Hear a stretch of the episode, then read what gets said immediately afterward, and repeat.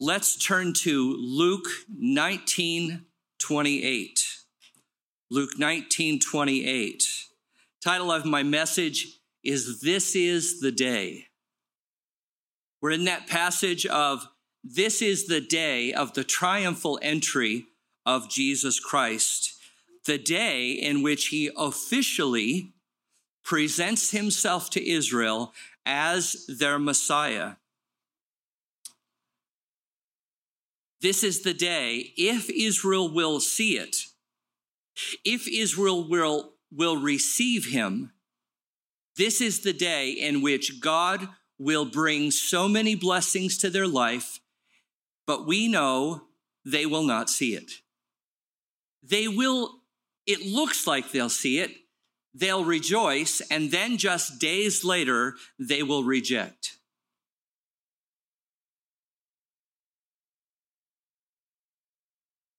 This is the day the Lord has made. We will what? We will rejoice and be glad in it. That scripture is specifically written of this day of the triumphal entry. The people rejoice, waving palm branches. That's why it's called Palm Sunday. And then just days later, they will choose Barabbas over Jesus. The fickle nature of people.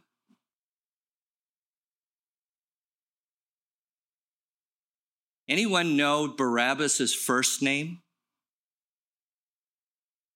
It's Jesus.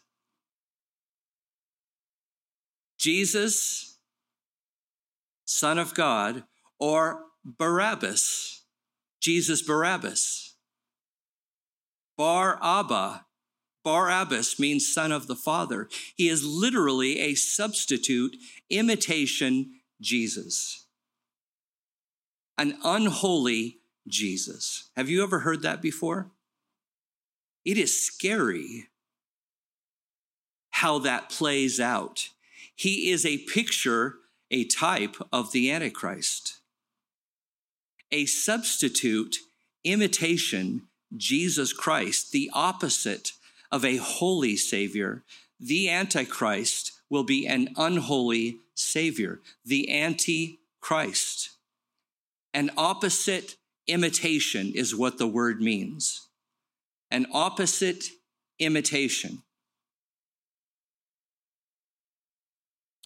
People cry for a leader to come, and yet when the leader comes, they want the benefits, but don't want the imposed restrictions of what good leadership brings. Now, just to drop in here a quick second, the world is watching our elections, are they not? Anyone not know you have to fill out your ballot? You need to get it in? Have you gotten like a hundred texts and calls this week to fill out your ballot and get it in? I have. And here's all I want to say. Proverbs 19:2 says when the righteous are in authority the people rejoice but when a wicked man rules the people groan. Proverbs 19:2. People want they don't want righteous rulers.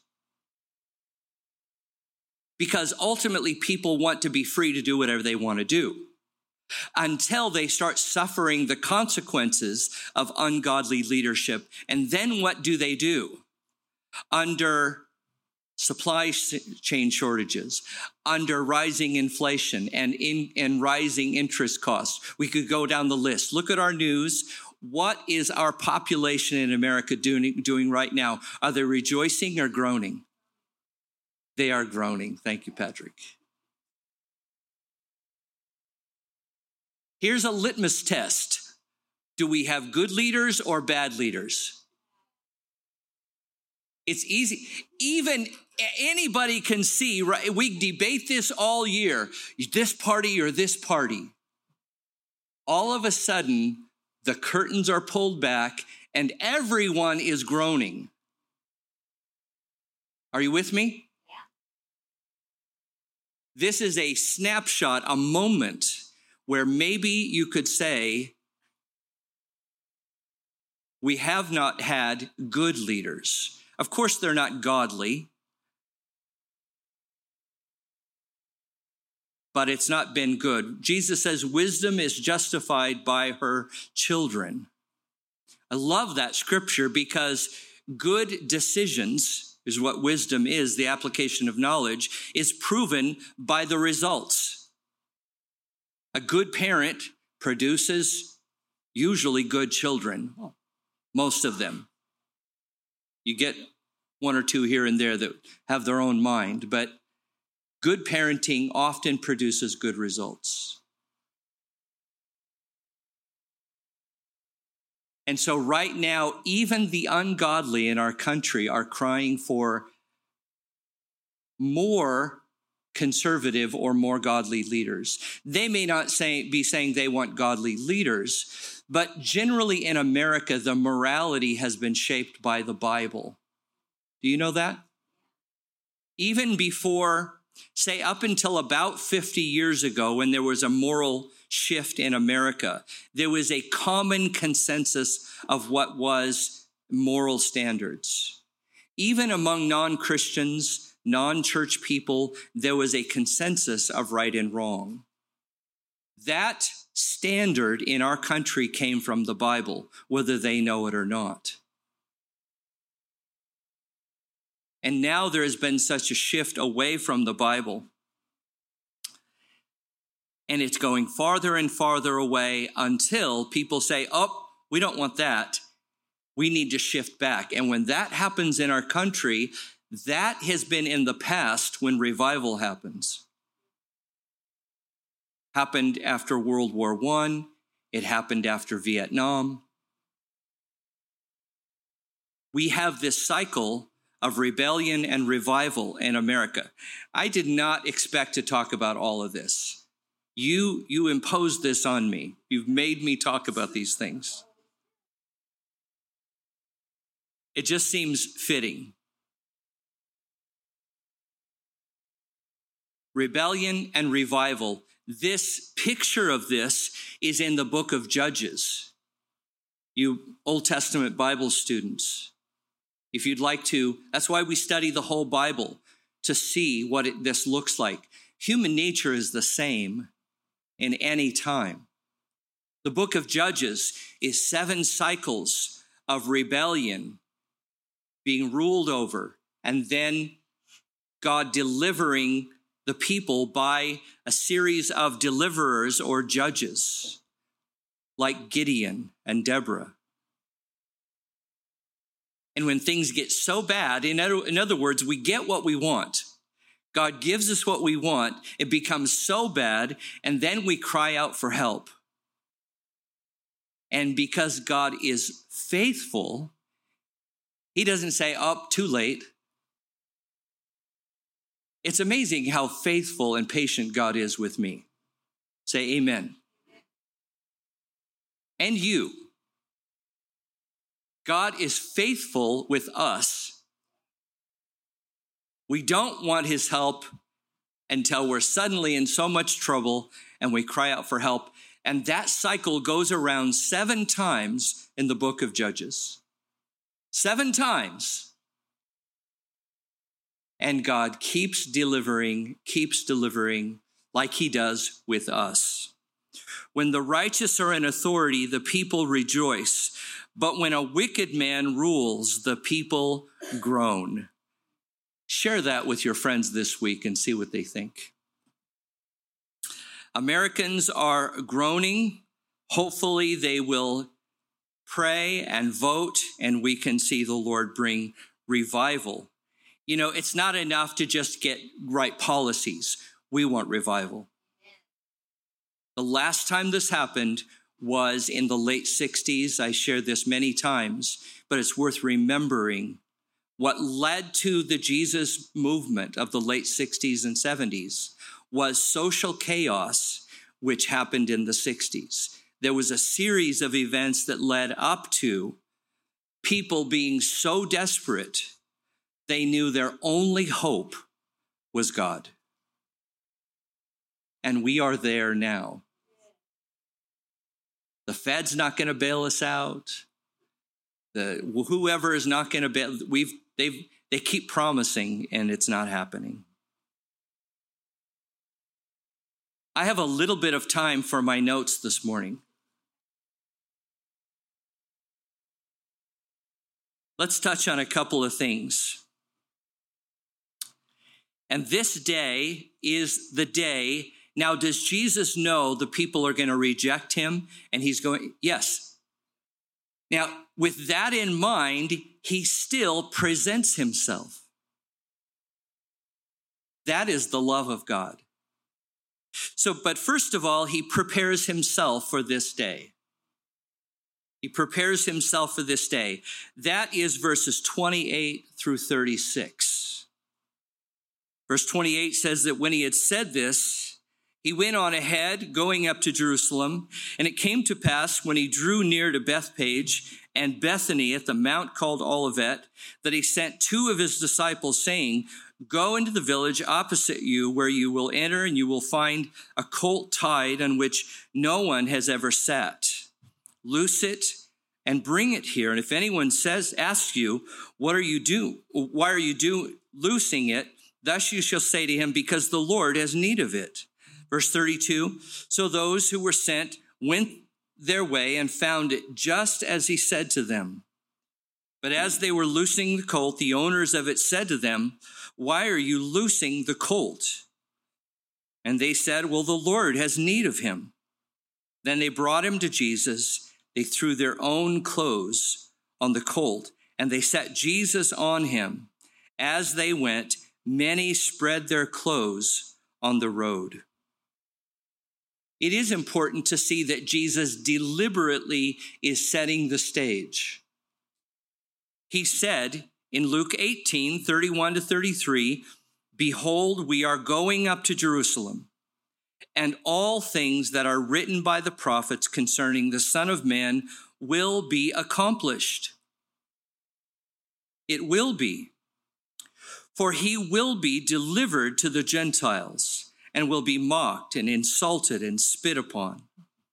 They will scourge him and kill him, and the third day he will rise again. Now, is there any question about what Jesus thinks is going to happen. Any question?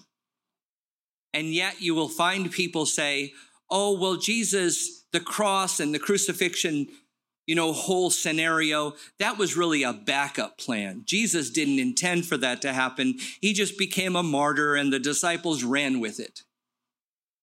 The odd things that people come up with as if it's intelligent at all.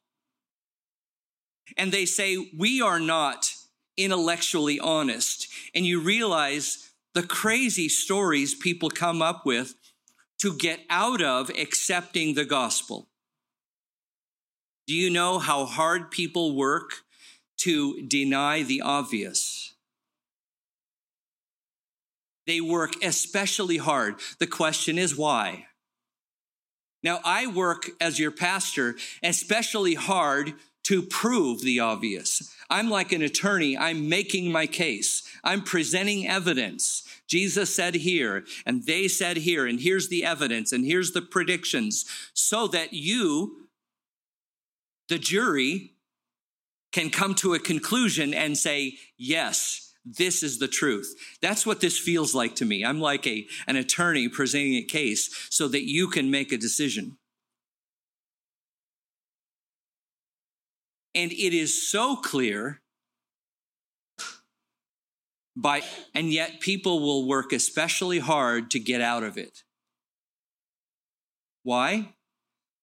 Because if they accept the evidence, it means they have to change their lifestyle. And they don't want to.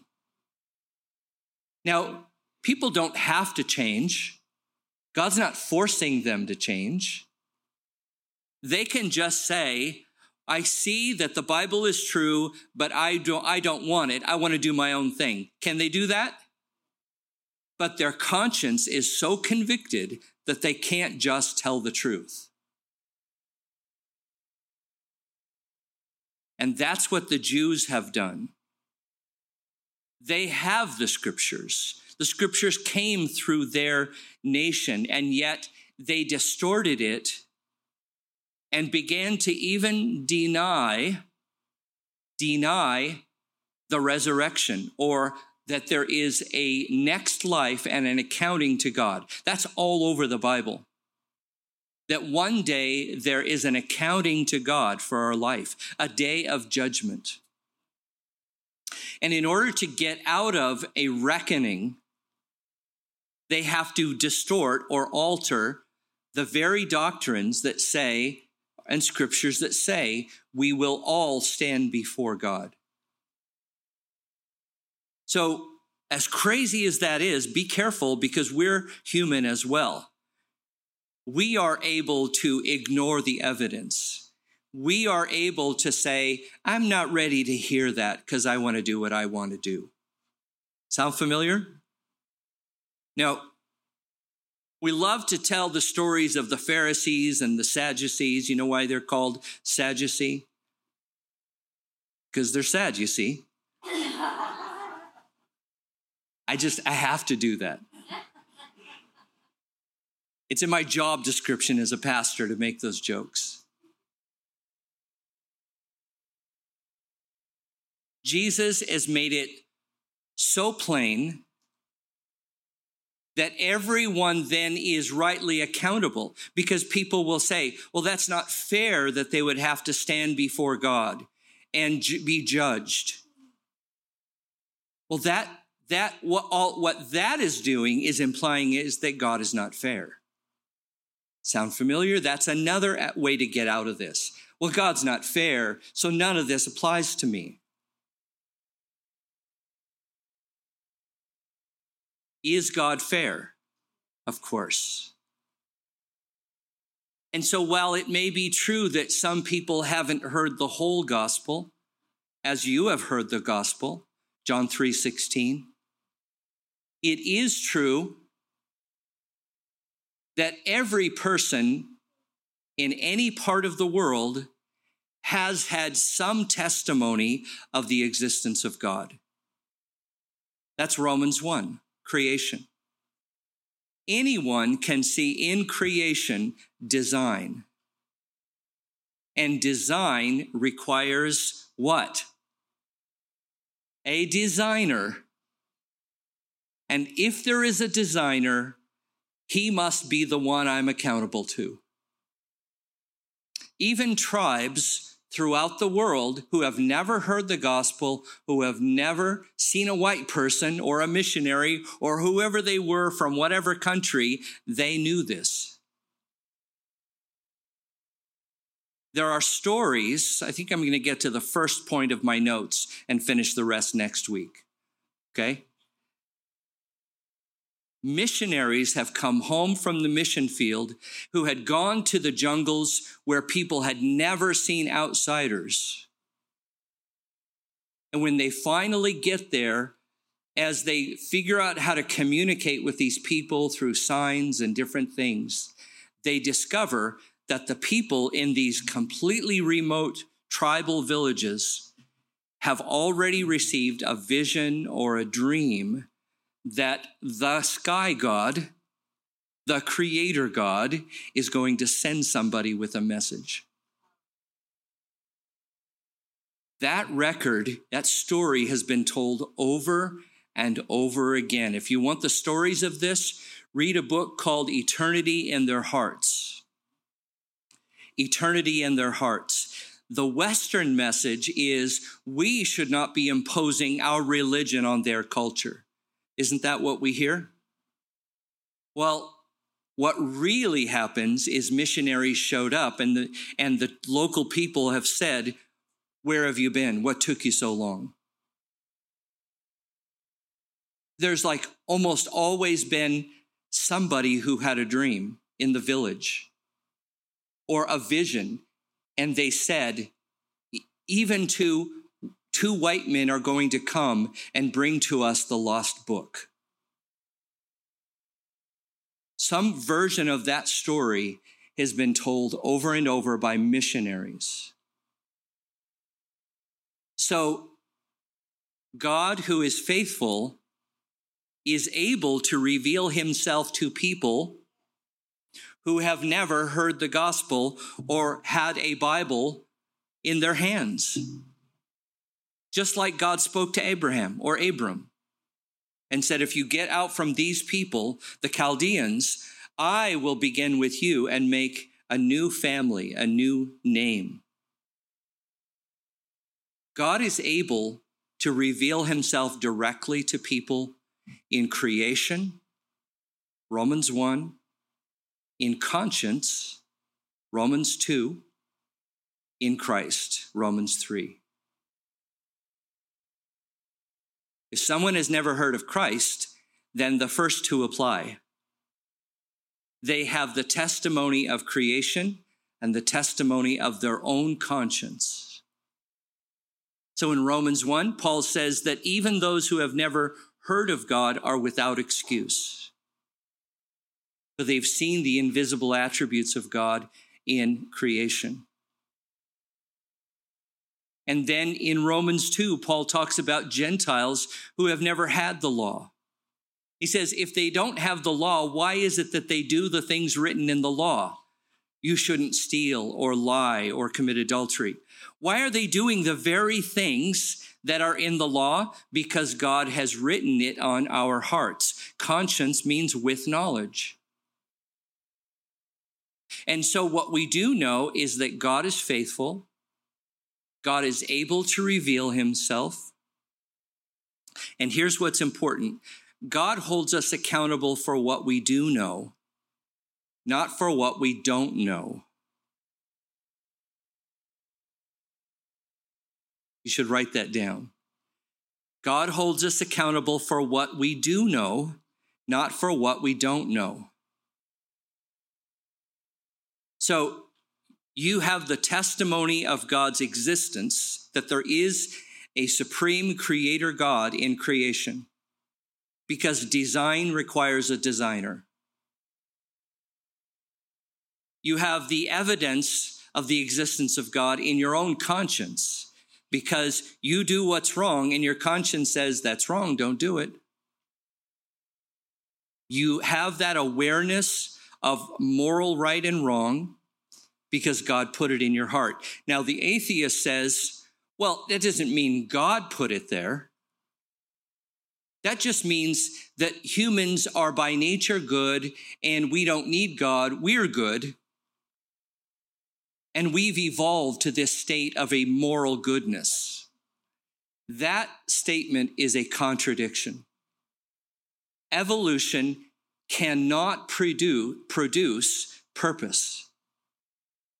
If someone says, my life has meaning and this is right and wrong, that is the evidence of seeking purpose and meaning in life. And random chance can never produce meaning and purpose. Purpose is always the product of design. Anybody can figure this out. I don't mean to sound arrogant. It's just not that hard to figure out that meaning requires design.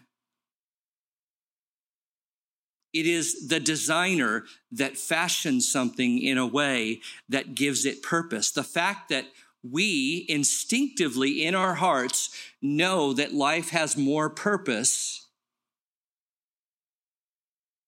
is evidence of the existence of God.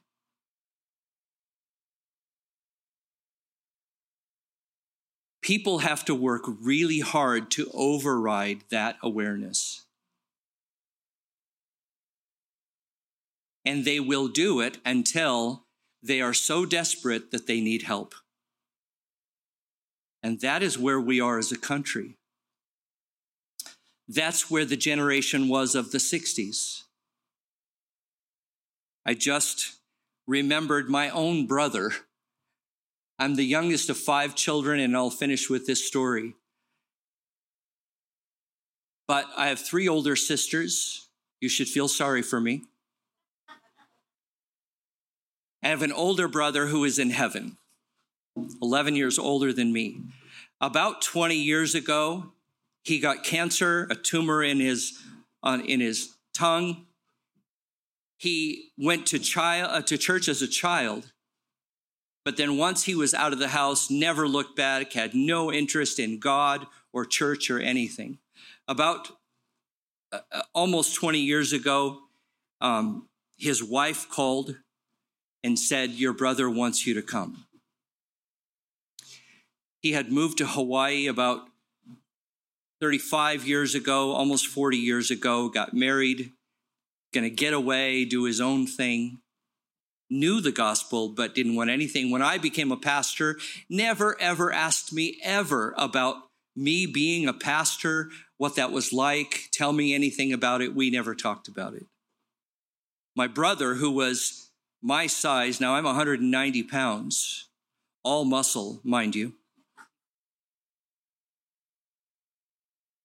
He got down to 95 pounds, skin and bones. His wife called and says, Can you come today? So I'm getting on a plane to Hawaii. I'm thinking, I have no idea what to say to my brother. We don't talk anyway.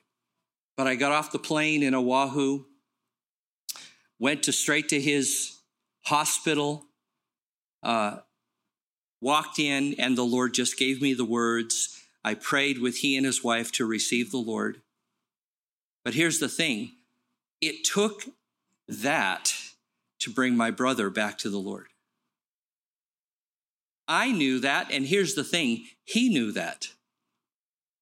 He knew that that's what it took. Now, for about six months leading up to that point, I had been sending him cassettes of Bible studies I had done. You know what cassettes are? You remember those things? I, he, he had such severe headaches, he couldn't watch TV or listen to the radio. Uh, it was just hard for him to do anything. He couldn't read. And so I'm sending him bags of cassettes and when I got there, he said, Terry, you're my pastor.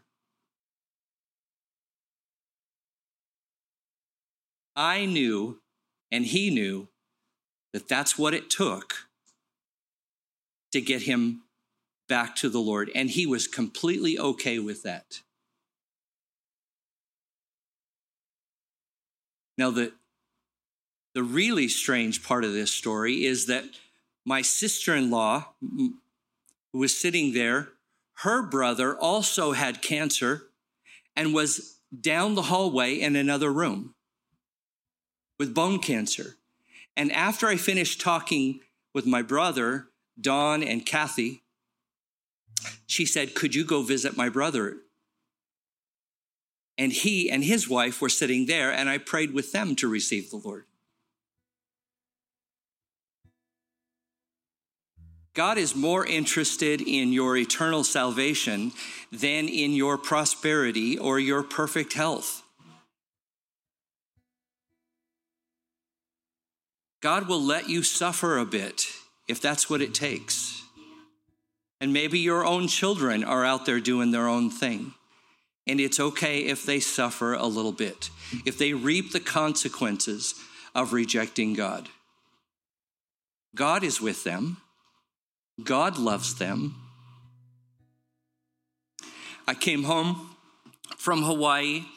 Like the next day, my sister in law called and said, Could you come back? It was so nice to have you here. nice to have a pastor in the family. Oh, you need me now. Nice to have a I said, I can't come back, but she said, maybe you could call your pastor friend in Hawaii.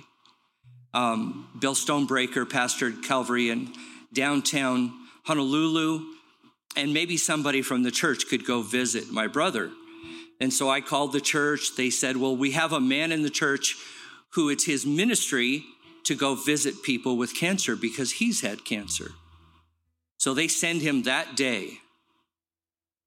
Well, it turns out that that man that went to visit my brother had just gotten out of the hospital that day went right back and visited. There's only one hospital in Honolulu, in Oahu, that specialized in cancer, at least at that time. And it turns out that when that man was in the hospital, he was my brother's roommate. And so the Lord was just reinforcing more and more to my brother and his wife that they were he was with them. That man, weeks later, that man passed away. And about a week later, my brother passed away. I went back to do my brother's funeral. That man was my brother's roommate, played drums at the Calvary in Honolulu. So I killed two birds with one stone. I went back, did my brother's funeral, and I also filled in and played drums for that man at church on a Sunday morning. And the pastor, my friend, told this, this whole story to the church. I didn't expect to tell all this story to you this morning, but you're such demanding people, it just dragged it out of me.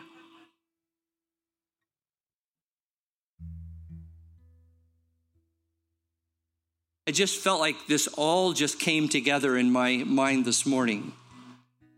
At this critical time in our country, it's a critical time, even as Jesus is saying, I'm here, I'm ready. And just how this timing works. And it's a moment to decide like the triumphal entry, it's a, it's a moment of decision. We don't like being put on the spot, do we?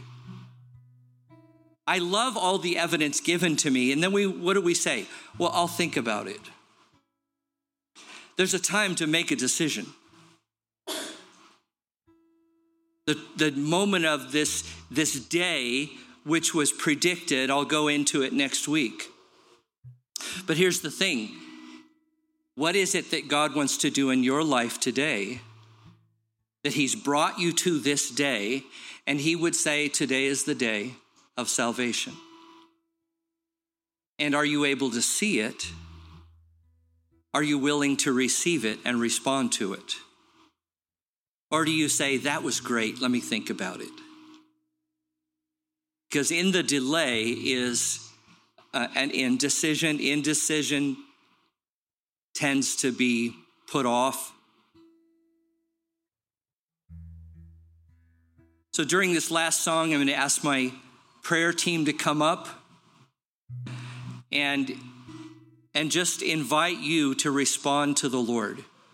If the Lord says, Here, I'm speaking to you today, I want you to make a decision about this. And I absolutely believe that when I'm preaching to you, the Lord is speaking to you and applying these things to areas of your life that I'm not aware of. Is that true? There's no eye contact right now. Is that true? Is the Lord speaking to you? So between you and the Lord, respond and make a decision and put that area of your life in order that you've been ignoring. In your seat, or come up and have someone pray for you. Let's stand together.